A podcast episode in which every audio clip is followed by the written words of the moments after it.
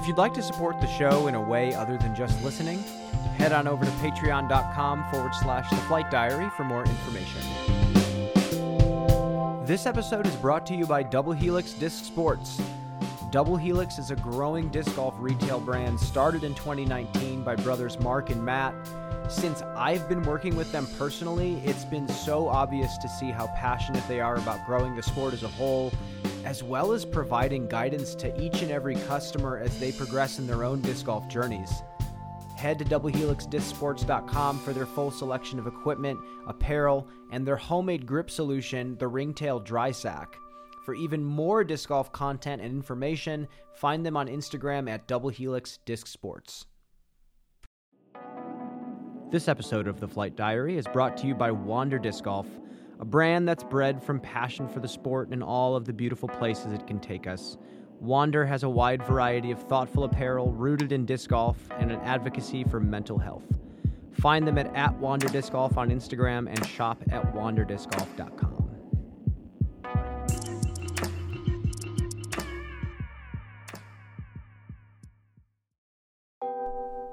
You're listening to The Flight Diary, an intimate collection of stories, theories, and thoughts from the world of professional disc golf. I'm your host, Brian Earhart. Connor O'Reilly is the newest P D G A member to ever win an event on the national tour, edging out Ricky Wysocki at the twenty twenty-one Delaware Disc Golf Challenge at Iron Hill. It's really not common for someone to have success this early at the top level of the game, so I sat down with him to pick his brain about who he is, where he comes from, and what truly drives him to be successful at the game of disc golf. Enjoy.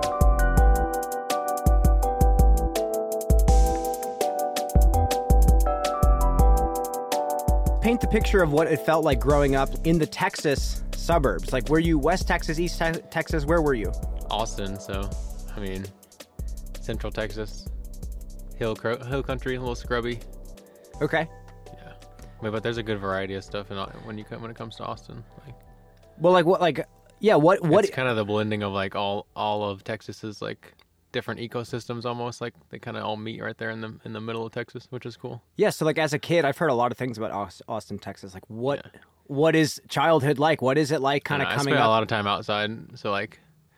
I would be out, like, making a little bow and arrow and out there tormenting, tormenting my brothers. And, like, we had these specific kind of reeds that would grow, and you'd pull them out, and the roots were, like, a nice little point. And the I'd kind of pull some of the feathers off of them or some of, like, the branches and, like, it would lighten, up, lighten it up and just leave a couple on the end for aerodynamics. And then I was a deadly with, with the... They had like, they had like, like a foam had... in the middle of them. Yes. They probably, yeah, they took a foam material in the middle, and, like, they're pretty light, but...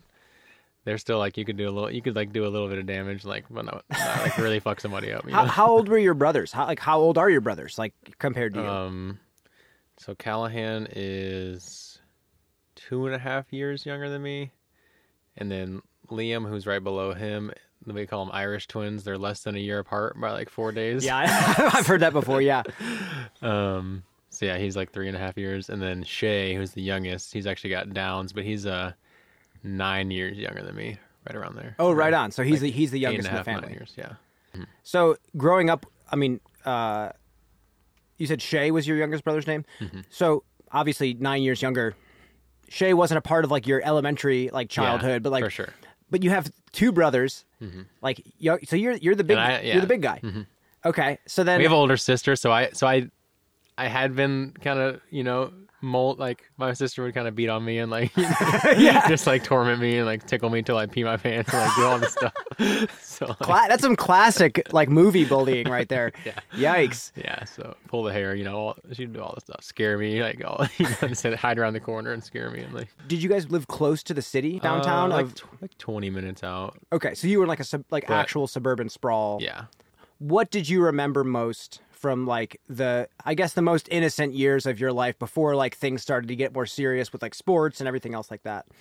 I mean, I feel like what I remember the most in the more innocent years, like before, because sport, sports came in kind of early, just with having two younger brothers and hanging out around kids who played sports. So those came in kind of like end of elementary school for me, and like into middle school is when I picked those up. But like, oh, okay. Before that, it was like really like a lot of outdoor time for me. Like I loved Like, I used to love dinosaurs as a kid, and I loved, like, Indians and cowboys, so yeah. I would always go out there and recreate my own, like, Indians, cowboys thing in my head, and I would, like, make a fort and have my, I would always have, like, a bow and arrow ready, and, like, some of them, I, I had one that was, like, actually really dangerous. You made your own bow and arrows, I made like, my, actually. I would just, I would just use, like, simple, like, nylon string and just find, like, the perfect stick, and a lot of times I'd use these little gnarled, like, small cedar trees, and one end of them, like, if you find the right small, the right size of small one, you can kind of break it at the right point if it's like a super curvy one, and then uh the the root ball on the on the end will give you a good part to like tie one of the strings, and then hopefully you can like get a clean break on the other end so you don't like split the wood too much when you're yeah. getting a nice like tension on it. And I had this one that was just like perfect. I, I just like I made one of my buddies like my age like cry with it one time when I, I hit him. What were you like shooting him with? Yards. Like actual arrows or the like, same, this, or I like hit the, him with the, the same little the foam the little foam things that I would throw as spears. I would get like the really straight ones and break them to half.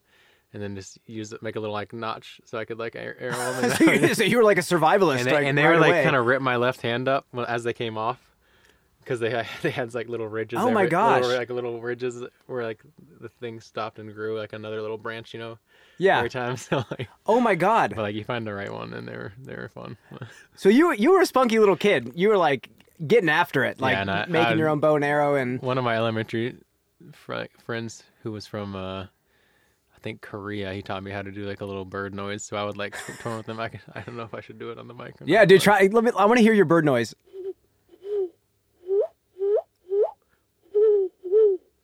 And so I would like I would be hiding in areas, and I would do one, and then I would like move twenty, thirty feet, and then like do another one, and I would just like mess with my brothers late at night when they'd be like jumping on the trampoline or something, and I'd be out, out in the back. Like, that sounds like a blissful like, time in life, man. Yeah, That's... absolutely, definitely. So you're, were your brothers all competitive? Like I know you're competitive now. Like we, we, I've known you for, you know, little little bit of time now, mm-hmm. and spent some time with you and golfed with you a little bit, but you're competitive. You're straight up, like that's who you are. Was that molded by like... I think I feel rivalry. like my I feel like my little brothers like picked up the super competitiveness before I did, like having the older sister and like kind of like taking up submissive role to her. I, I was kind of like a gentle gentle kid, and it wasn't until like my brother started getting competitive where I was like, okay, like I can't let them beat me, like no way. So yeah, I'm that, the big that's brother. Where that kind of like I see started for me. So I feel like they kind of picked up the super competitiveness before I did, and then I kind of like. Later later in my childhood did. Your pride kind of stepped in and you're like, no, I can't. Yeah, it's like, no, these guys can't. What was, so sports you said happened early on in your life. Like what, what was the first one that you latched onto and like started taking seriously? Because you're, you are a very serious person. Like I know you was very laid back, but like I know you take the things that you do, any anything really, you you take it pretty seriously. Yeah. Well, I mean, our sister was big into soccer, so our mom would put us in soccer. That, that one, like, I played it for probably six years or so, but I never really, like, had a passion for soccer. It just wasn't quite my thing. I don't know. And then we did, like, swimming as well for a little bit. And, like, I, I feel like I had a really good body to be good at that. But And I'd, I'd usually kill and compete well in the freestyle, but I didn't put, like, enough thought or effort into the other strokes, which took, like, a little more learning. And yeah, and uh, you can't just, like, power through those strokes as much as, like, you have to have the technique. So it wasn't really until I found basketball in like early middle school days, like maybe fifth grade is the first time I started shooting around with, with my buddies at, at recess or whatnot. Yeah, that was kind of the first one that I really started to fall in love with. By like sixth grade, it was like, okay, like this is a sport that I think I want to like try to get after. Were you like a late bloomer, like height wise? You're like tall now. Like were you were you tall early or like?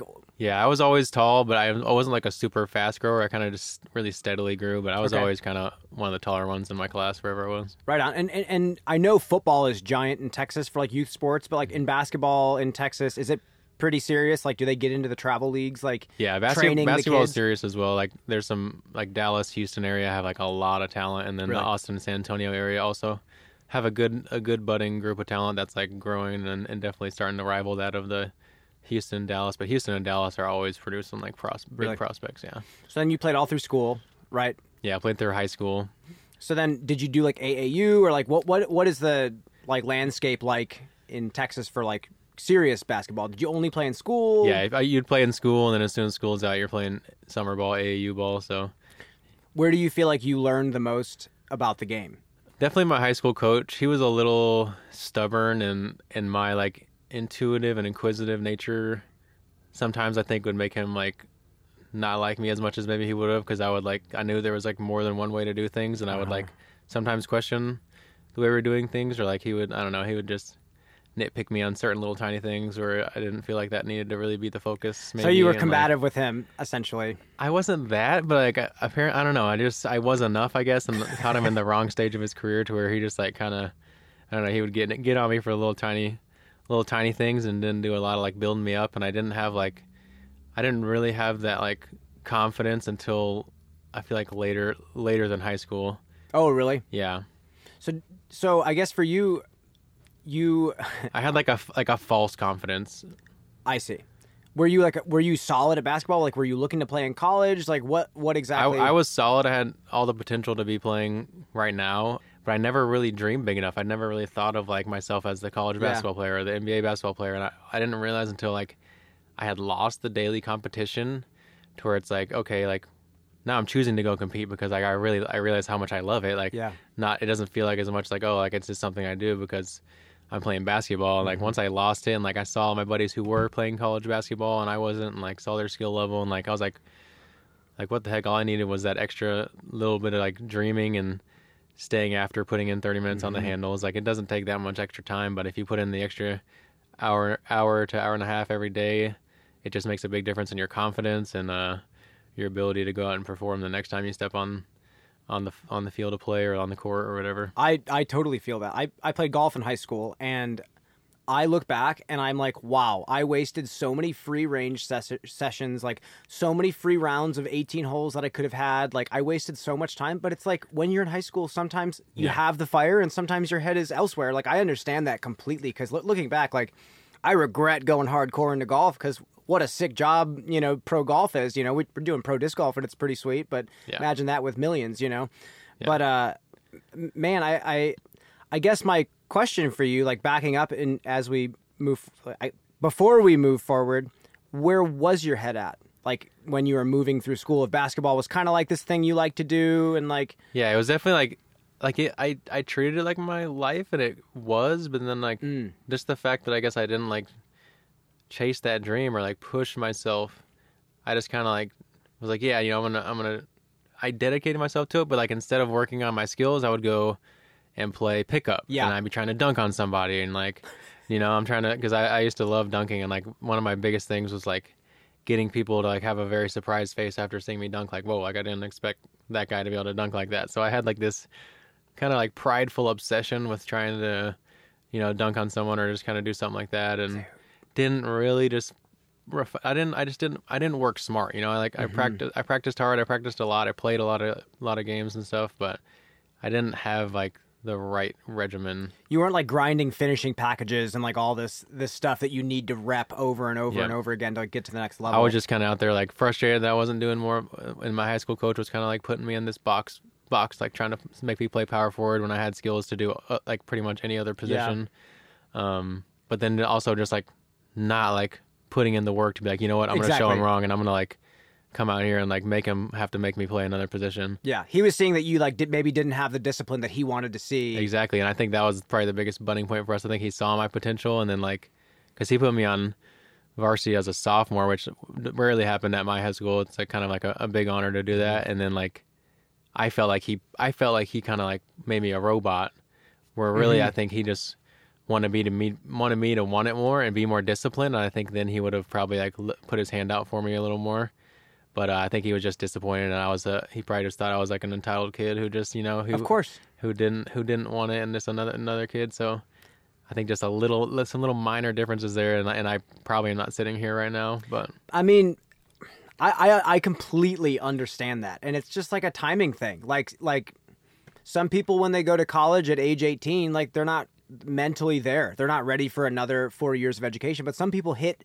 college at eighteen and they're like, oh yeah, I'm going to be a doctor, and I'm just going to go boop boop boop boop boop, and it's like no problem. But then there's some that have like yeah. an existential crisis of like, I'm not ready for this. So I I get it, man. And it's like you can't really, you know, at, at least you understand. For sure. At, le- at least you can look back and be like, yeah, you know, it was it was almost and like there. I said, yeah, coming like, and you know, it's like with the recent success in disc golf and like just finding this game that I'm like so passionate about now, I feel like, you know, it's almost like it's it almost gave me like a cheat sheet of motivation, and like it gave me like a a, a blueprint to like really go like, okay, like you already messed up one thing, like you're not going to mess this one up because you know what you need to do in order to make yourself the best you can be. Ex- exactly. And getting into like you finding disc golf, I want to just crest like the end of like that high school age. And I, I, I think it's, it's so defining for a, a human being. Like where, where were you planning on, on going after, you know, age of eighteen? Did your parents expect you to go to college? Like, did you expect to go into the workforce? Like what, what, what were you thinking at that time? Like everybody's starting to make these next decisions. Yeah. I mean, I was, all, all the kids in my family were expected to go to college, and, um, with the help of our grandfather, we're, we're able to do that without having to take on student loans. So it's kind of like a no brainer. Like mm-hmm. you're going to do that. Um, but for me, like I had, I didn't have like that drive for any one thing in life. I was so unsure like what I wanted to do. I had no clue. And I was like, yeah, you know, maybe I'll teach and coach basketball, or like, I don't know. So I ended up getting a business management degree when I was in college, and, uh, just kind of floated through college, played like tons of basketball. And I was like, I got super competitive. I got like, I got way better than I ever was in high school, and I was like dominating people in pickup and like really? dropping forty in leagues and like just killing people. And uh, I just got to the point where I could like the game just slowed down for me, because once I realized like it's all just like a mind game, and mm-hmm. like if you slow your brain down, then it's like you can you can really make a and in any sport if you slow your brain down, then it's like super helpful. There's so, like, always another level to it. Yeah, but just so I kind of like you know. did college just because I was kind of expected to, and like I knew like it would be helpful for me, like whatever I wanted to do, to like have that degree, just because like the way people look at people look at that from the outside, they they value that. They um, love the piece of paper. Yeah, they love that paper. they sure. love the business management degree that doesn't have measure. much substance to it, but if an employer sees it, oh man, yeah. he did something. So yeah, I kind of just did the cookie cutter, you know, this is what I feel like I'm expected to do, and yeah. just kind of floating through, and started doing some volunteer coaching in basketball, and I really enjoyed like instilling confidence in, in young kids, and like, and as well as teaching like the techniques of the game, but like really just like being a positive like role model and influence on others, and like seeing like the way they start believing in themselves more just because of some things I've said to them, and uh, kind of like feeling like I was kind of like paying back my childhood of like not like having quite exactly. like someone to really like put that in my head, you know, and like trying to go out there and put it in some other kid's head. So that was like really rewarding for me. And yes, I did dude. that for a couple of years, and I was enjoying it. Ended up going, when I went back to Austin after college, I found a private high school up there, and I coached a season for them, and like it was super fulfilling, and I really enjoyed it. But then like, that's like right around when I found disc golf. Oh and, boy. Uh, it always happens at the worst time. I understand. And then you're screwed, because now you're sucked in forever. Yeah. Well, talk I mean, to me about that. So At first, it was kind of just like, you know, I'm going to try it out. My brothers had played a couple times back when we were in high school. Um, but I always kind of was like, oh, why aren't y'all over here playing pickup with me? Like, even though I wasn't actually that serious about the basketball. So, like, I, I crack up myself, like, in hindsight, like, oh, you're being hypocritical. But, yeah, I was just like, oh, you know, I'll give it a try. So I went out with my brother and just uh, gave it a try. And, like, I, I was always, like, the best thrower in my family, as well as, like, usually in my peer group, in terms of like distance as well as accuracy. Yeah. Just throwing like anything over the years, and uh, always kind of anything. Re- yeah. Bricks, rocks, snowballs, snowballs, plastic knives. Like my brothers were always like, why, like, why are you going to say you didn't expect to hit me in the face? Like you do it every time. It's like, I'm pretty incredible. Can't stop me. Like, sorry, I just thought there might be a chance I didn't, and it would hit you somewhere else and it'd be funny. And like the classic aim for the tree, hit the tree. Yeah. Yeah, that happened once last weekend.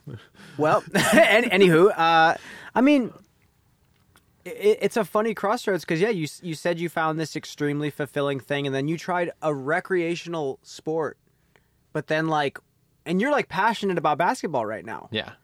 What Like, what was that feeling? What happened? The thing for me was, like, I loved the coaching, and I loved what it, like, how it made me feel, and, like, the impact I was having on others, but, like, I wasn't, at the end of the day, fully in control of what was happening.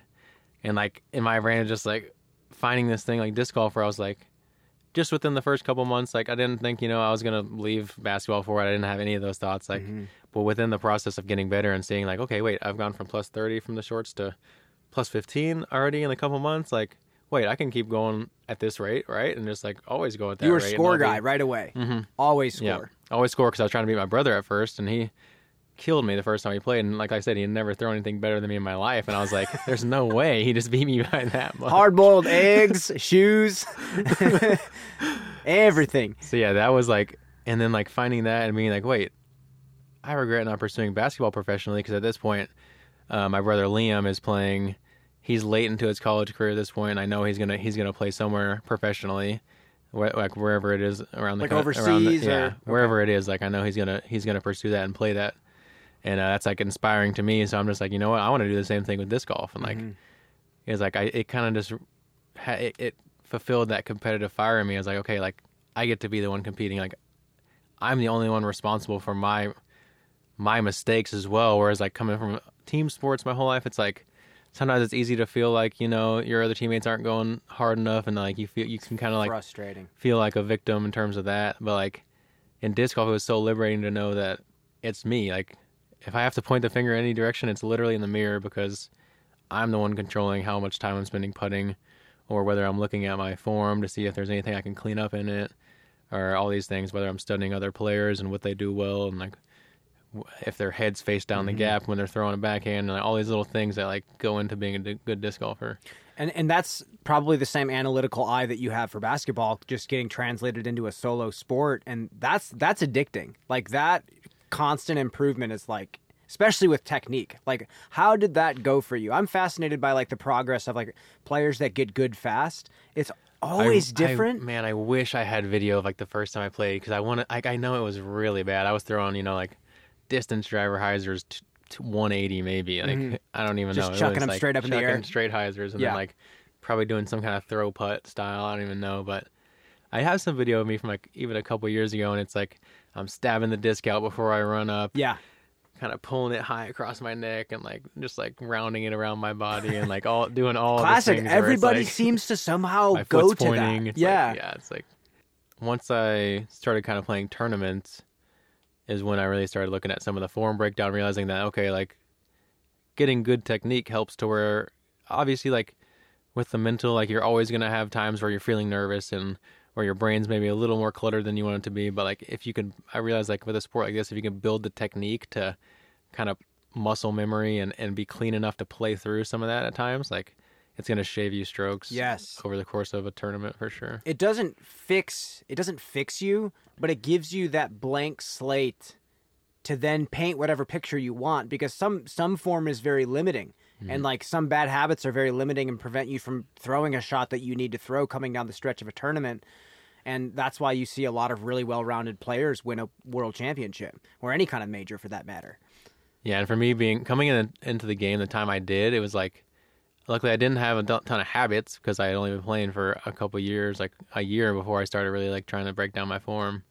And um, at that time, there's so much YouTube information and mm-hmm. so many good videos on, like, whereas, like, even five years before I came into the game, like, you could probably still find a couple videos, but they were some old, kind of outdated ones, and, like, there's only a couple ways of hearing things, whereas now, like, you can listen to a lot of different players, and sometimes it just takes that one person for it to really click for you, mm-hmm. and, like, I think it's some of Simon's form breakdown videos really did did a number for He's me in great. terms of my rounding. I think uh, he helped me think about just the linear pullback that, that avoids coming back through the body, and, like, the way he just, like, he was also the reason that I eliminated the stab before, because I kind of did the stab as like I saw Macbeth kind of kicking his elbow out, you know, and I was like, yeah, you know, I kind of like the rhythm of that of that feel. Mm-hmm. Um, but then like seeing Simon and how clean and simple he was, and how much spin he generated on the disc, it just it just felt like that was something to try, kind of try to emulate. So that's who inspired you for the most part, like Simon. He was big. Paul was also also big too in terms of his body control and his consistency, and he's like.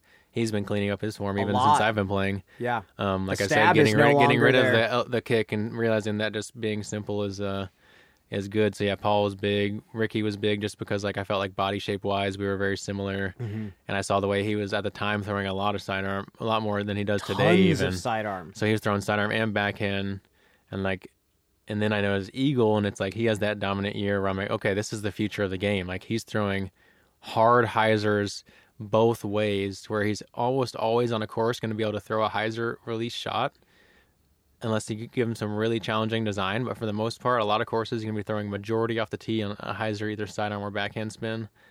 And uh, it seemed like that was just a way to be able to mitigate mm-hmm. wind and like keep your bogeys away on certain holes. It's and it just closer to like... your body. And like you, can, if you need to flip one, you can flip it flat. If you need to hold the hyzer, you hold the hyzer. Like, and then, yeah, the moment it flips over or it needs to flip over, he just switches to sidearm. Yeah. So I understand that, that and that right now, you're right. You hit the nail on the head. That's like looking like the future. And like your sidearm is fantastic. Like I have. I love your sidearm. It's a similar trajectory to what I like to throw, like the Pretty low, low, yeah. low kind of bullet with a little drift, like mid-flight. Mm-hmm. Where did that come from? Was that your initial? You said one eighty hyzer backhands. Like, where did the sidearm come in? Yeah, so I was predominantly backhand at first because my sidearm, I didn't know how to grip the disc, so it would come out really bad like the first while. So I didn't really throw much sidearm until like I started playing tournaments and realized that like, okay, I kind of need to be able to throw at the minimum upshots both ways to mm-hmm. fight crosswinds and whatnot when I'm approaching baskets. So I think it came from seeing other tournament players, even in, I think I played my first couple of tournaments in intermediate, but even just playing that, like seeing seeing players throw a little bit of both ways and like knowing I wanted to quickly move up to advanced, I, I knew that I would need both skills. So I started working on sidearm, and it took me probably like three to six months before I started like really using it in some tournaments. And then uh, at the time I kind of was holding the disc with like the side of my middle finger uh-huh. into the rim, and I was getting good accuracy, and it got pretty good out to like three thirty, but I kind of had like a cap in distance, I felt like, and it kind of just like, that was where my distance was, like three thirty, and then I kind of rotated the pad of my finger into the disc. Oh, so that's how you hold it. You you do like a so like yeah, a stack grip, but you so like yeah, rotate, rotate a I rotate bit. the pad into the rim there, and then like kind of stack my finger on other finger on top. So your palm is pretty much facing the target when you're throwing. Mm-hmm. Whoa, okay, interesting. Like so, you're not doing the, like the claw grip like like Sexton nope. does, but nope. you're it's like a hybrid. Yeah, I like that. And then uh, and then yeah, so that that added some distance as well, and then I also like footwork wise started adding the little. little bit of hop and momentum gain, kind of watching, like you said, watching Sexton and the way he threw sidearms and generated power. Amazing. Um, so I kind of used a little bit of that hop. Mine's not as not as noticeable as Sexton's, but I, I use a little bit of that kind of gallop and hop. Yeah, you have a gallop. That's what you do. Yeah. I like that. Interesting. I mean, I, I'm very fascinated, though, by, like, you said I'm working on these things. Early on in the game, like, in, and I'll get to the point where, I because I still don't know... The the middle pe- period where you're like, yes, I will now make this my career and I will begin saving money. That's not normal, you know. No, like the whole point of the po- yeah, the whole point of the podcast is explaining that like it's doable, like, but it it's a unique path. But um, how did you work on this? Were you just grinding reps in the field? Were you playing practice? I rounds? was playing scored rounds for the most part. I rarely, I didn't do a lot of field work. Um, I would kind of just video my form here and there on a couple tee shots during my practice rounds, but I loved scored rounds because I was always playing with other people for the most part when I first started. It wasn't until like I really started getting serious that I was starting to play like my solo practice mm-hmm. rounds. Um, and then I would still like video myself and stuff. Yeah, I feel like... Um, so just scored rounds, huh? Yeah, scored rounds was was like at my majority of like my work coming up, and then, huh. and then like putting practice also. And then like early on, putting practice was just simply just repping from the same spot. Yeah, reps, ladders, where you'd start at ten feet and make three putters, you move back to fifteen, you make two, you stay at the same station, make one, you move forward to station, and kind of trying to like get back as far as you can. That was one I think I learned from Sexton. I think I saw him recommend that one. So you grinded videos too. You watched a lot of videos, like yeah, I watched pretty much all, pretty much all the video, most of the videos that were out like at the time for me, and that was like right before the huge boom of media that we've yeah. had now, to where it's like if you try to watch all the videos, like you're gonna spend all day. You're gonna spend all day, and you're gonna get into some awful habits. You're gonna like find some a quick tip to fix yeah. all, you know, be all end all, and you'll get nowhere because it's like polishing a turd. But yeah. anyway, but I mean, no, but but the, the best thing is about disc golf right now is there is a lot of, there are a lot of people that are so passionate about trying to figure the game out. Mm-hmm. So that is really cool. But yes, it's hard to know what to, what to get into. But now I need you to answer the question that like is the reason for the podcast is like these middle, you know, these middle, uh, phases of your life post college. You get your business management degree, you find disc golf as you're coaching basketball. Where does the like where does the I'm gonna tour thing come in, and then how did you find out that it was a viable career option, and then like where did your life begin to mold, like how did it mold around that goal? I don't know, I feel like pretty early on in it, I just like with with my brother like starting to pursue professional sports, to like I really started to have that, that passion to do it. And I was like, you know what, like this is the thing I'm spending time on right now. So like, I want to make it happen. I think it, it, the real like thought of like, I'm going to actually like make this my job was probably like towards the end of when I was playing advanced, and I was like, all right, I think I'm going to move up to open now. And, um, played my first two open events, and I was still like, I thought I was taking the game serious, and I, and I was taking it more serious than some people. um, on the local level, amateur level and stuff. Like, but like, even if I'm taking it more serious and people on the local level, like, you don't realize that if you get out on the, on the circuit, like that's, that's not really going to be much depending on where you are. So I played those first two open events, and first one, I think I got, I think I beat one person in the field, like second to last. And then the, the second one, I'm pretty sure the only people I beat didn't show up to the final round because it was terrible condition, terrible conditions. Hey, you outlasted. Let's go. So I had the willpower at least, but, um, I, uh, I had a moment during the second round of that tournament where I like, I was thinking about throwing the round to drop off my rating. Oh, you pres- were one of those to early preserve on? My nine seventeen rating or whatever the heck it was at the Whoa. time, like something, something abysmal. Like yeah, what a so life lesson. When I first, when I first signed up for the P D G A, I left one of the two tournaments that I played out of it because I, I would have my average would have been like nine. eight ninety something. Oh my gosh. And so I you... left one of them out so I would be nine fifteen rated. So I was slightly artificially inflated by maybe like a stroke or two to start. And then P D G A would like to know your location. I'm going to add it to my rating right now. That's Oh, oh wow. So I didn't even know you could do that because when I joined, like I don't even think, because I played a lot of tournaments when I was a kid and mm-hmm. I wasn't a P D G A member. I didn't even know you could add on. Yeah, because I guess when you, like I played my first two without a membership, not knowing like, okay, you know, how many, I don't know how many tournaments I'm actually going to play. And then I yeah. played the first two and I was like, okay, I'm definitely going to play more than five a year. So it's got to get the discount. It's worth the discount at the least. Everyone kind of goes about this differently. Like Yuli is a funny, funny example of someone who's like, I'm going to go professional and I'm going to tour the country. How much money do I have? Let me check. Hmm, not much. Let's go. Yeah. And then there's some, like, I would say, like, myself is on the other end of the spectrum. I saved, you know, twenty-five thousand dollars, you know, to, to go on tour. I, I mm-hmm. saved for three, four years to, like, get this going. Like, I planned it. Yeah. Where do you fall in the middle of that? And, like, where what was your life like when you set your mind to becoming as good as you can at this game? So, yeah, right, right around the time that I switched to Open, I think actually a couple months before that, I stopped coaching. I realized, like, this is taking more of my time than I than I like, and disc golf is starting to take up another chunk of my time. So now I'm just like kind of spreading myself thin amongst the both, feeling like I'm kind of losing losing my burn for the coaching a little bit. And uh, so I found I found uh, like a bridge job, and I was like, okay, I'm gonna start saving money so that I can head out. So when I decide to like make this my thing, or when I fully commit to it, um, because I was starting to have the crazy dream at that point. It's like. And and everyone around me is probably like, it's still so fledgling that no one really understands it, you know? It's like... It's hard to share no it with truly, some people. Yeah, it's like... I, so I'm like, okay, you know, I'm going to work this job and start saving up money so that when I do do it, like, I have my little safety net in case I in case I fail, and so I don't feel like feel like I'm totally, like, a failure. So you I hate looking down that. a fifteen-foot putt, and you're like, oh, I need this putt so bad to eat food. Like, you, that sucks. Yeah, so, so I worked the bridge job and kind of...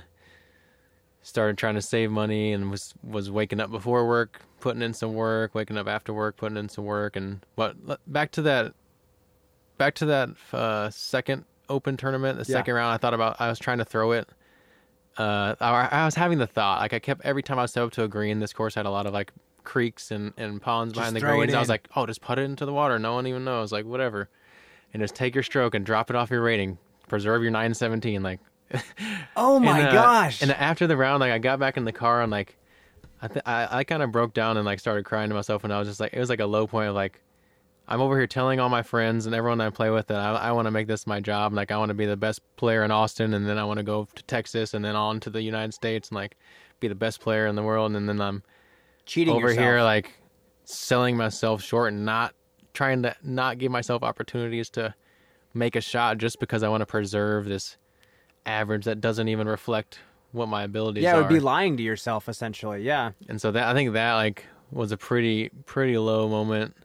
And following that tournament, you know, I had like a month before my next B tier, and it was a pretty decent B tier. I had like a handful of players that were right around the thousand mark, like upper nine nineties and stuff. Lance Brown was there, and a couple decent Austin players. But that whole month before that, like that was the first month where I really feel like that was a uh, what was that? Beginning of twenty eighteen or nineteen? Beginning of twenty eighteen, I think. It's wild how, like, it's not that long ago. Yeah. And and that was like the first month where I really started to put in the time. I'd wake up before work, get some putts up, or maybe go run some hill sprints or do something for my body, whether it's stretch and do a little circuit workout. Um, just to like when I got to work, you know, I felt like I already like kind of accomplished something towards my disc golf goal. And then afterwards, go to the course and just play until it's dark, pretty much. And just kind of rinse and repeat that. And I ended up not only getting my first cash at the beach here, but getting a win. Oh, tight. And uh, Let's I was go. a nine thirty-seven rated player at the time and beat a bunch of like nine ninety rated players. And I mean, looking back on like the stroke I had, like I had a decent, like my forehand was coming along, my backhand was getting better, but I just had confidence and like mm-hmm. I knew I was outworking everybody that over that last month. Like I was for sure that I worked harder than anybody at that whole tournament. And that was just like such a, such a big thing for my, for my brain. And that gave me like confidence on the putting green. So I putted pretty well that whole weekend from circle one and two. And that was kind of at the time where I was really dead copying Ricky's putt. And like, I didn't quite have the nose angle and the, and the pace he had, but like his nose angle is like hard to replicate. Yeah. But I was like close to it and maybe had a hint more hyzer, but I, I was nose down a little bit of hyzer and having that low swing that was coming down below my legs. And, um, so yeah, I think the hard work just is what kind of gave me that confidence there. And then it was just like, then that was the moment that really started igniting me. Like, okay, like, I can actually do this. Like, I'm nine thirty-seven rated, but I just shot for a whole weekend like ten strokes above what they think I can do. And I knew, I knew like from that moment on that it was like I was gonna spend some time every day, like pretty much for the rest of like mm-hmm. my prime, trying to get better at disc golf. And uh, yeah, I spent those next like two seasons kind of honing my skills in Texas, and we have a really good competitive scene in Texas. We've got some good players from, from the Dallas area, uh, Emerson being one of them back when he's back home and not touring. And we got a number of other good players up there. Um, obviously in Austin, we got Bradley there, and we got so we got some players. other good players in Austin. Uh, Perkins is from there. He doesn't do a ton of playing there, but in the off season he does. And we got a, we got a handful of thousand rated Tim Escobedo Junior, Mike Lydola, Marshall Blank. So we have, we have some, a number of players who can, who can compete really well in the local scene there.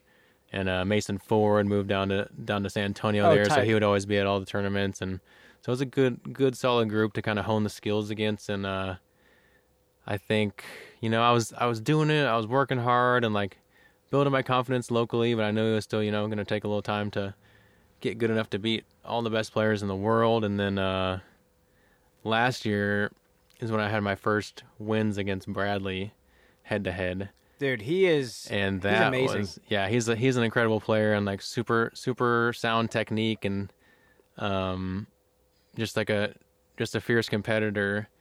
And those wins against him, I think I think the first two times that we ever faced, actually yeah, the first two times we really battled it out where it was like me going to be me and him, like that we knew it, like I got him. And For for me, that was like, whoa, like I didn't fumble. I didn't have like a, that fumble moment of like, okay, I feel like I'm right here. Like I really got the juices flowing. And um, one of them actually, I came back three strokes down off the lead in the final round and pushed a playoff. Whoa. With the course record at this at this one course, the Nacogdoches Open. And uh, we went to it. It was first, my first time I'd ever had a playoff.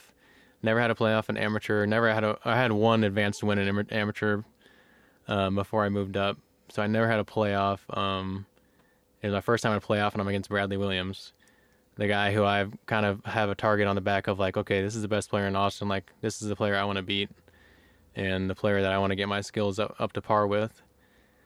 And so going into that playoff, it's like, you know, a ton of nerves, but this is one of those like, okay, like I know this is like a career building moment where like, if I can get this win, like Bradley can play with anybody in the world when he's playing well. So I know like, okay, if I can beat Brad when he's, when he's playing solid, like I can, I can play with like the touring guys. And uh, yeah, I went six holes, and on the third hole, I had the box the whole time with my hot round, and um, I shanked it off into the woods. It's kind of this par par three, tough to get, like four hundred feet, kind of valleys down and then back up, and there's a low ceiling, and it's like a tight little line. It's kind of like a, it's a bit of a, you just spray it hard and hope you slide up their hole. Um, And Brad kind of cuts it down the middle and doesn't get a ton of distance, but I know he's taking a par at worst. And for me, it's like, okay, I have to throw an amazing scramble shot, even to have a sixty-footer. And I end up like fifty-five feet or so down right of this hill, and I have like a I have a tree right in front of me in the basket, and I'm probably ten feet below the basket, fifty-ish feet away. Sounds uh, tough. And there's maybe a hyzer gap, maybe an anhyzer gap. I grab my understable putter and jam an anhyzer putt in a moment where everyone probably thought like it was over, and they were all like, everyone was so excited to see me possibly win and compete, and like I'm the, you know, I'm the new face, and a lot of people uh, love to see my work ethic and like just how, how serious I took the game, mm-hmm. and made a lot of made a lot of local fans before that moment. And that's then, awesome. That's amazing, dude. Yeah, just push it seven holes or six holes, and, and then get the win. It was just like, I had like, as soon as I tapped in that final putt, I had so much adrenaline that like my ears were ringing, like a bomb went off, and like they were announcing like the winner and they were cheering, but I could like barely hear them. They were like, it sounded like they were like hun- like a hundred plus feet so away, because I was up. just like so fired up. Like you don't even understand the level of like focus and adrenaline I had going. It's like it was like I was on drugs or something. And Whoa. I feel like I felt some of that last weekend as well. But um, yeah, just it was it was that moment where I was like, okay, like I'm committed. Like this is. I'm going to make this work. Like, Brad's won huge tournaments. He's won here at Maple Hill. He was the first Disc Golf Pro Tour winner. Yeah, he's, I mean, he's one of the most technical players of all time. Like, he he boggles my mind. Yeah. Like, like, he's someone to look up to. Like, maybe not someone that you need to have the technicality of. Like, I think that just comes with his, like, playing as long as he does. But, yeah, the execution is just, it's hard to get to that level of competency. And it's like, you see this game from a new lens because you're newer to the game. You you started with all of the video content that you're able to study. Like, I I think it's it's indicative of, of what's to come in the game in general. Like, we see Gannon Burr coming out here, and he's seventeen or sixteen, and... Yeah. Yeah, he he just studies, studies, and his studies. His body doesn't even know how to move yet, and he's he's yeah, he's like a deer, he's like a baby deer, you know. But he's, I mean, he's getting tall, and he's no, like Gannon's a very talented player. I love playing with Gannon, and I'm really excited to see how he develops. Yeah, I'm excited to see how so many like players that yeah. are getting into this game. Cole Riddlein is another player. Cole is amazing. I'm pretty blown away by. I just commentated on him at Northwoods and was like shocked at all of these like.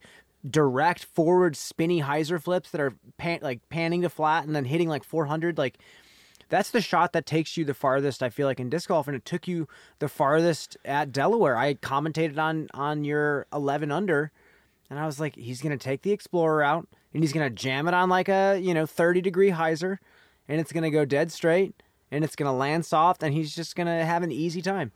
Yeah, that was uh kind of special, I think, for me, just to like see how a lot of my competitors, especially like Rick coming down the stretch, are throwing distance drivers in all these holes, and yeah, I'm sacrificing seventy, fifty, sometimes one hundred feet on some of these drives, but I'm landing the disc softly and I'm flying a dead rope or close to it on that four hundred plus line, to where my danger is now and my stress is now minimized compared to a lot of the players who are kind of skipping off twelve feet to the left, mm-hmm. or using a little too much to the fairway to the right, catching a tree, kicking over right a little bit. It's and a stressful course. Yeah, I think, I think yeah, throwing those rope lines with the fairway. And like you said, I'm a player that a lot of people used to think of as a as a sidearm player, I think. And uh, just because I, I feel like I always kind of felt like I was balanced, but my you sidearm... You lean a lot on the sidearm. I definitely leaned on it, and, and do still lean on it a lot, but I've really, like, as the season's gone on, and towards the end of last year, I really started trying to hone in my backhand upshots, and I think that's kind of what started it for me, with really the trust in the backhand, like learning the touch backhand and the little spin up upshot, and then kind of extending that out into the range. And mm-hmm. now I feel like mechanically I can set myself up in a gap really well, and if I just am smooth and let my stroke work, I feel like the disc is gonna is gonna usually be on a pretty small variation of straight. That, and, and that is that what you're probably gonna like base the next few years on? Is that that theory like in, in your head? Yeah, I mean, I feel like I'm I'm the type of player who I'm always gonna try to keep getting better at the things that I'm struggling to score on, um, especially with how well-rounded our field is nowadays and how many yeah. different courses we play. But uh, the more we play in the woods, I feel like the more like my mechanics and my setup on the box and just my my methodical nature like sets me up for success. I feel like in the woods pretty well. Especially with my ability to club down and try to play what might seem less aggressive to some players, but also I feel like still gives me just as much of a chance to score on a lot of opportunities. Definitely. Yeah, I, I mean, I think the four hundred foot flip up to flat fairway driver is scalable anywhere. And four hundred is a long way. Like I I feel like the internet kind of like down tempos or like uh, downplays the four hundred foot shot. Yeah. four hundred's far, man. For like, sure, especially and, when a lot of these holes are, you know, par four at seven hundred fifty feet. Like you throw out four hundred twenty feet, and then, I mean, you you only have two eighty, three hundred into the green or whatever or whatever that is, and it's like it's still very manageable, but you can m- mitigate risks, which I feel like is the biggest thing in golf to reduce stress. Is like if you can keep a bogey-free round, you're going to give yourself opportunities, especially if you're a player who's like made it to the top exactly. level. Yeah, I I I fully agree with you, and I, I love the way you're already seeing the game from like like a fresh lens, and you're seeing it. And I think it's totally to your benefit. You're seeing it from a scoring standpoint. Like, you're seeing the golf side of disc golf. And there's a lot of people in, in disc golf that see the disc. And and the golf is, like, something they don't think as much about, but they just love the disc. You and, know? That, and that was me early on because I yeah. just want to, sh- like, just like with dunking and basketball, I was like, I want to show people how hard I throw. I throw harder than anyone in the area. And, like... So that, for me, it was like mm-hmm. trying to show people what I could do. Like, that was my game for a long time, even when I started in the Open for yeah. a while. But it wasn't until, like, I feel like last year, or maybe like a year and a half at the most ago, where I started realizing that, like, oh, I don't have to park everything. I don't have mm-hmm. to make everything look perfect. Like, sometimes it's opportunities. Just avoiding the dangerous traps on certain holes and some of the some of the kind of baited the baited greens that maybe you shouldn't be super aggressive mm-hmm. on. It's like... going to save me a handful of strokes in a given round. You go on tour and you hit the road finally after all these, like, you know, you're saving money, and it's still not that long after you picked up disc golf, but over these years, this is your second year on tour? You, you this said? Is my first year on tour. First full year on yeah, tour? Yeah, last year I played three out-of-state tournaments, I think. Okay. I went out to, no, four. I, I played, I went out for a small stretch in the summer and played... We played Music City together. I played, yeah. I went out and played Mid-America at Harmony Bends, but it was flooded, so that one was kind of like, oh, no. It was a weird, like, weird situation, but that course is amazing, and I, and I hope to get back out there soon. And then I played, on my way back, I did like a little two-week road trip. On my way back, I played a tournament in Oklahoma, and, uh, you know, I went out to, I think Mid-America had U S D G C spots or something, and so that's what I was kind of searching for. Um... Missed that opportunity, and then I saw Music City as one of the last two U S D G C spots available. And at this time, I'm like really starting to like favor disc golf over work, and like work I'm kind of just doing, you know, because I have to. But like my passion's like really deep into disc golf at this point. And I was like, all right, I'm gonna go to Music City. My mom said she would fly us out there because she wanted to see a tournament for her first time, and so went out there with her and my stepdad, and uh, ended up playing pretty well and landed on the lead card for the final round. My first time ever being on camera. You played great, dude. Yeah, my first time being on camera was there. And uh, first time on a lead card at an A-tier. And I played pretty steady in the final round. I think I went like bogey-free five down, so I didn't do anything amazing. But I, I held it together pretty well for the first time on camera. And uh, was able to secure, I think, the fourth U S D G C spot that was mm-hmm. offered there. And so I got my first bid out to U S D G C and was able to go there and... Really, I mean, that, that tournament was big for me, too, just to, like, be in that, elu- that elusive and elite group of, like, okay, these guys are the best of the best, and, like, I'm here. And I only played two qualifiers last year. Like, mm-hmm. I didn't play great there, but, like, it's just another little notch on that on that hat, that, another little feather in the hat where it's mm-hmm. like, okay, like, I'm doing this. I'm I'm building the confidence. Like, I'm here for a reason in my in my pursuit of getting a little better each day. If I keep it up, it's, it's going to take me places. Yeah, and I've seen it. Like, I see you... I like people that care deeply about what they do, and that's like one of the most like treasured traits in people I associate with. And I've I've watched you over over this past year continuously and persistently put the time into what you care about. And my favorite question to ask, because I I've learned so much playing this game for a living. You know, I've learned so much about myself because you have the time to finally reflect on yourself. This game teaches you so much so about much. yourself, how you think, the way your emotion controls you at times. Like, yeah. Well, your ego, the, the amount that your ego controls you that you don't even realize, that, you know, how much it actually is trying to protect you. And you're just like, calm down. Like, everything's fine. Like, I don't need you to handle anything, actually. Like, shut up. But what have you learned the most over this past year playing all the best courses in the world against all the best players in the world, except, you know, minus the Finns and, and the Swedes and whatnot, um, and the players from Estonia? What have you learned from playing in the States at all the best courses? Um, I think the biggest thing is just to be patient and then to realize that to be myself. Because I think I came out here, I've been a player who tried to build my game off of taking things from everyone else's game. And I'm still out here thinking, like, you know, I'm watching the way James runs up and gets lots of momentum into his shot. And I'm like, okay, so I think I feel like all year I was playing with faster feet than I, I need for my stroke. Like, I think for James, it works well, and he he's amazing. Like, James is a special human. Um, so I think I was, like, still trying to do a little too much of that, being a sponge for other players, instead of kind of realizing that, like, okay, like, I got here with my stroke, and how would I start to, like, think about what my strengths mm-hmm. are, what my weaknesses are, and, like, how can I set myself up for success on the course? How do you see the game? Like, you know, how do you how do you play the game? It reminds me of, like, uh, do you, do you play music by chance? I actually have never asked you about this. I have early, at times in my life. I don't a lot. I, I really like to sing a lot. Um, oh, okay. I, well, I sing let's... with my girlfriend all the time and stuff. What? And, like, I, I kind of just, like, I don't know, what is it, whatever. Just, like, a lot of mix of stuff. Like, it reminds me of, like, a musician finding their sound. You know, yeah, you I go feel like from I could, like... I, I know I could get into music for sure. I have yeah. that type of brain where I think I would, like, take on to it. But I also, like, with my brain, I know if I take on to certain things, like, You're I'm going to end up spending a lot of time yeah. on them. And it's like, ooh, I kind of avoid certain you gotta things. You got to commit now. Like... yeah, you got a job now. Yeah. Like, you actually have a full career. And, and But it reminds me, like, what you just said is, like, a musician who says, I keep playing, like, Nirvana. I keep playing Nirvana covers on this guitar.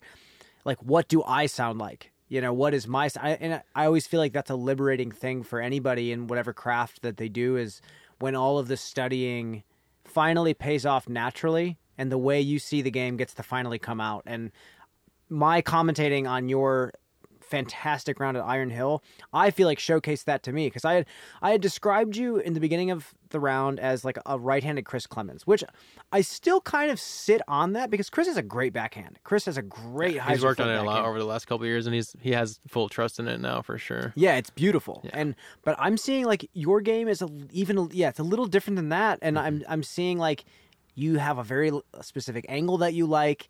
You have very specific stability that you like. There's shapes that you like to throw, and it's finally starting to come out. And you're I not. Call, li- I call it Hintohizer. Hint, yeah, just a little hinto, yeah. That's uh, but yeah, that's that's awesome to hear.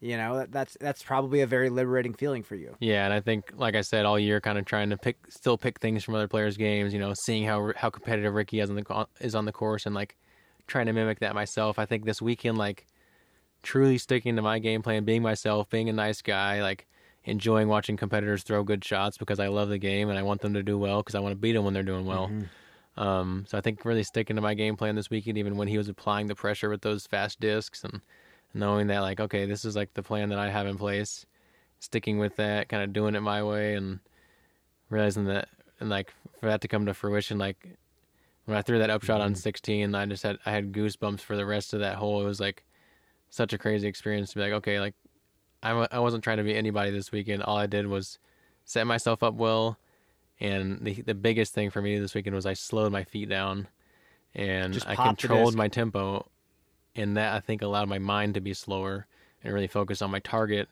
Whereas when I was being a little too fast with my lower body, I think my mind was ramping up, thinking fast, trying to thinking kill it. About too many things, and it's like, okay, now I'm starting to think of negative things. And uh, I feel like I had a period earlier in the season where I, like, I was feeling robbed when players on my cards would throw mm-hmm. worse shots than me and get better results. When I'm like, okay, I'm outworking these players and they're getting better results, even though they don't deserve it.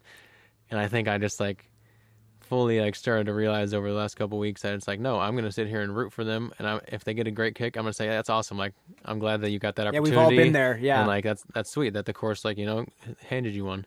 And that, and that's, like, I like I feel like that switch in energy was huge for me too, and, like, way less exhausting. Now I'm not just grinding through a round, not enjoying myself. I'm, like, out there, like, ha- trying to have fun, and, like, realize that, like, I want everyone to play well, and, like, I want mm-hmm. stuff to go good for everyone on the course, because when, when I do that, then they want that for me, and it just all comes back around. Definitely, like, I that's exactly how I feel like I try to see the game as well. Like, celebrate the luck. Like, ce- like celebrate it, because we've all been there. Like, yep. Those trudging rounds where you're just like, oh my gosh, like, the kicks are all going where they're supposed to go, which sucks.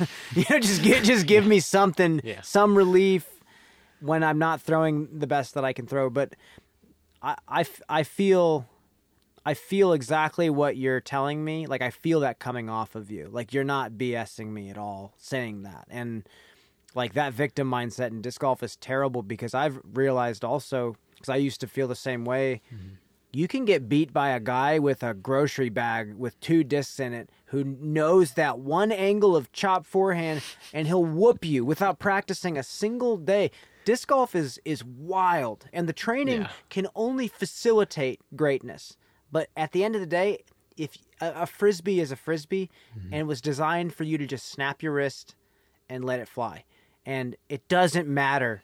Yeah, if your brain's locked up in the yeah. wrong way, like all that training and all those like, physical I deserve this. No, dude, you just close your eyes and pull your rattler out and just snap it. Like, and you'd be surprised at how beginner's luck is a thing, you know, mm-hmm. like that, that letting the, the, whatever you're doing, give you a sense of amazement is yeah. a real thing. And I think it sounds like, and yeah, a lot of beginners don't have, don't have the bad memories to be able to exactly. overthink things. And it's just like, they're not jaded. Yeah. By like bad luck or anything like that. So, dude, that's amazing, man. Um, I guess moving forward, last last uh, couple things, like, like where do you see, I guess from your fresh lens, where do you see disc golf going? Like maybe what what is your uh, what is your fresh idea behind it? Because you don't have this context of years, like all these years prior. And uh, any yeah, any closing words that you have for the people that have clearly supported you over the past week? I'm sure you've gotten a ton of messages from lots of people, and Uh, you've gotten a lot of publicity, and I obviously want to help with that because I think you're a fantastic human being. What do you What do you got for us? I feel like disc golf's in a great place, and it's continuing to rise really quickly.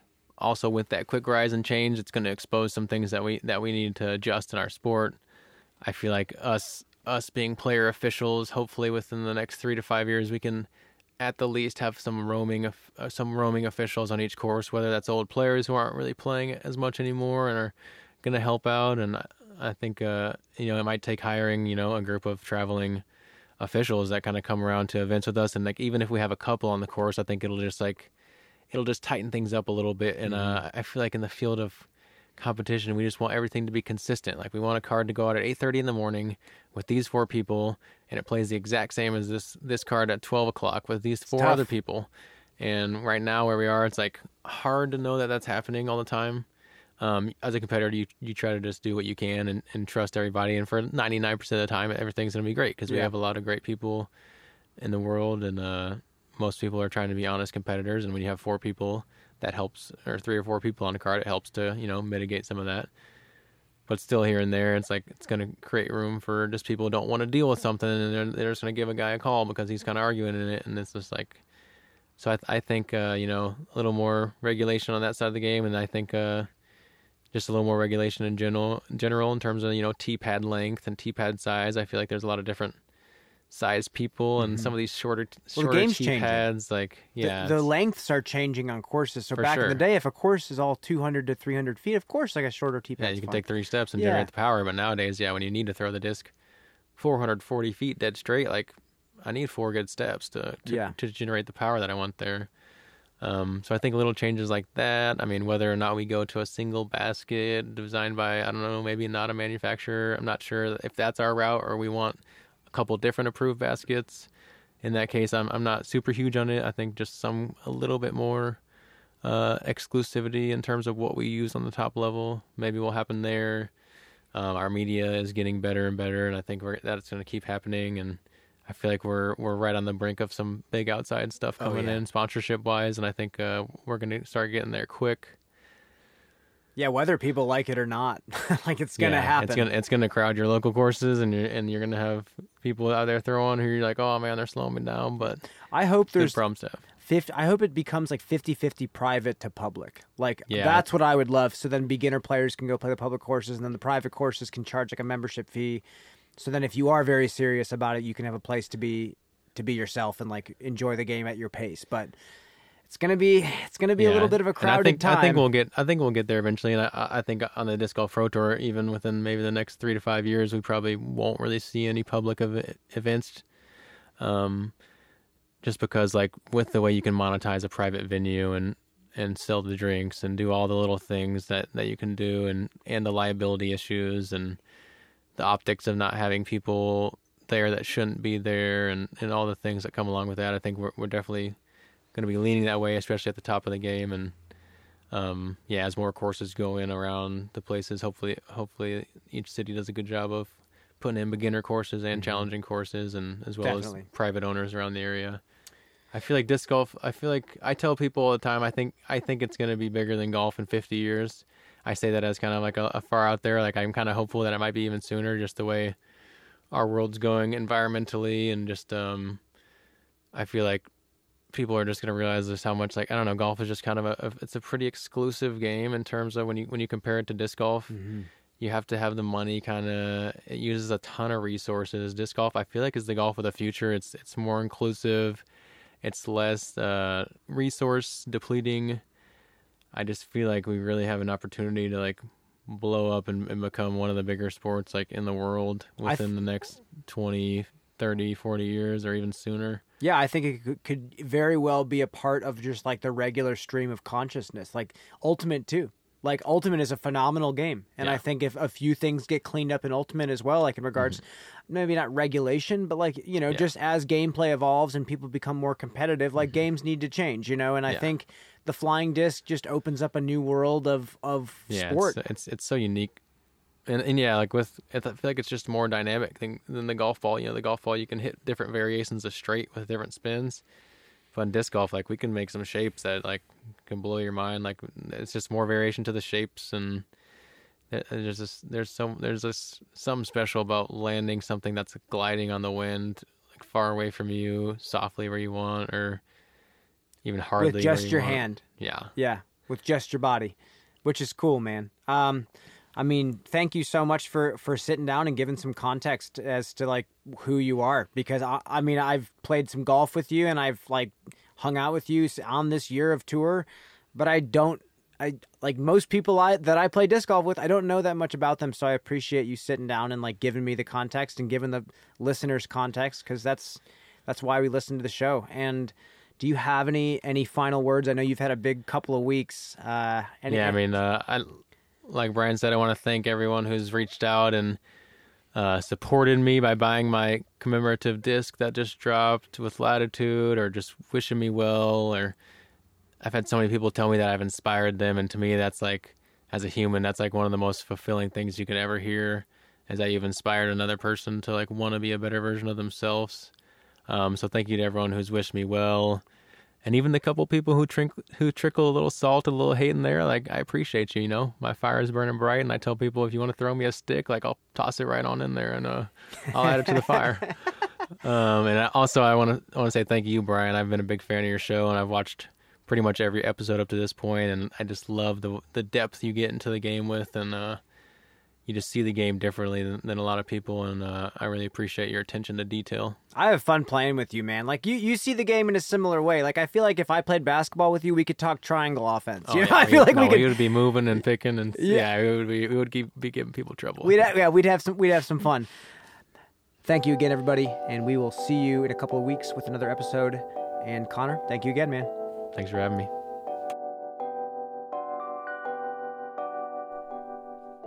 The Flight Diary is edited by Nick Soave, music by Johnny Darge.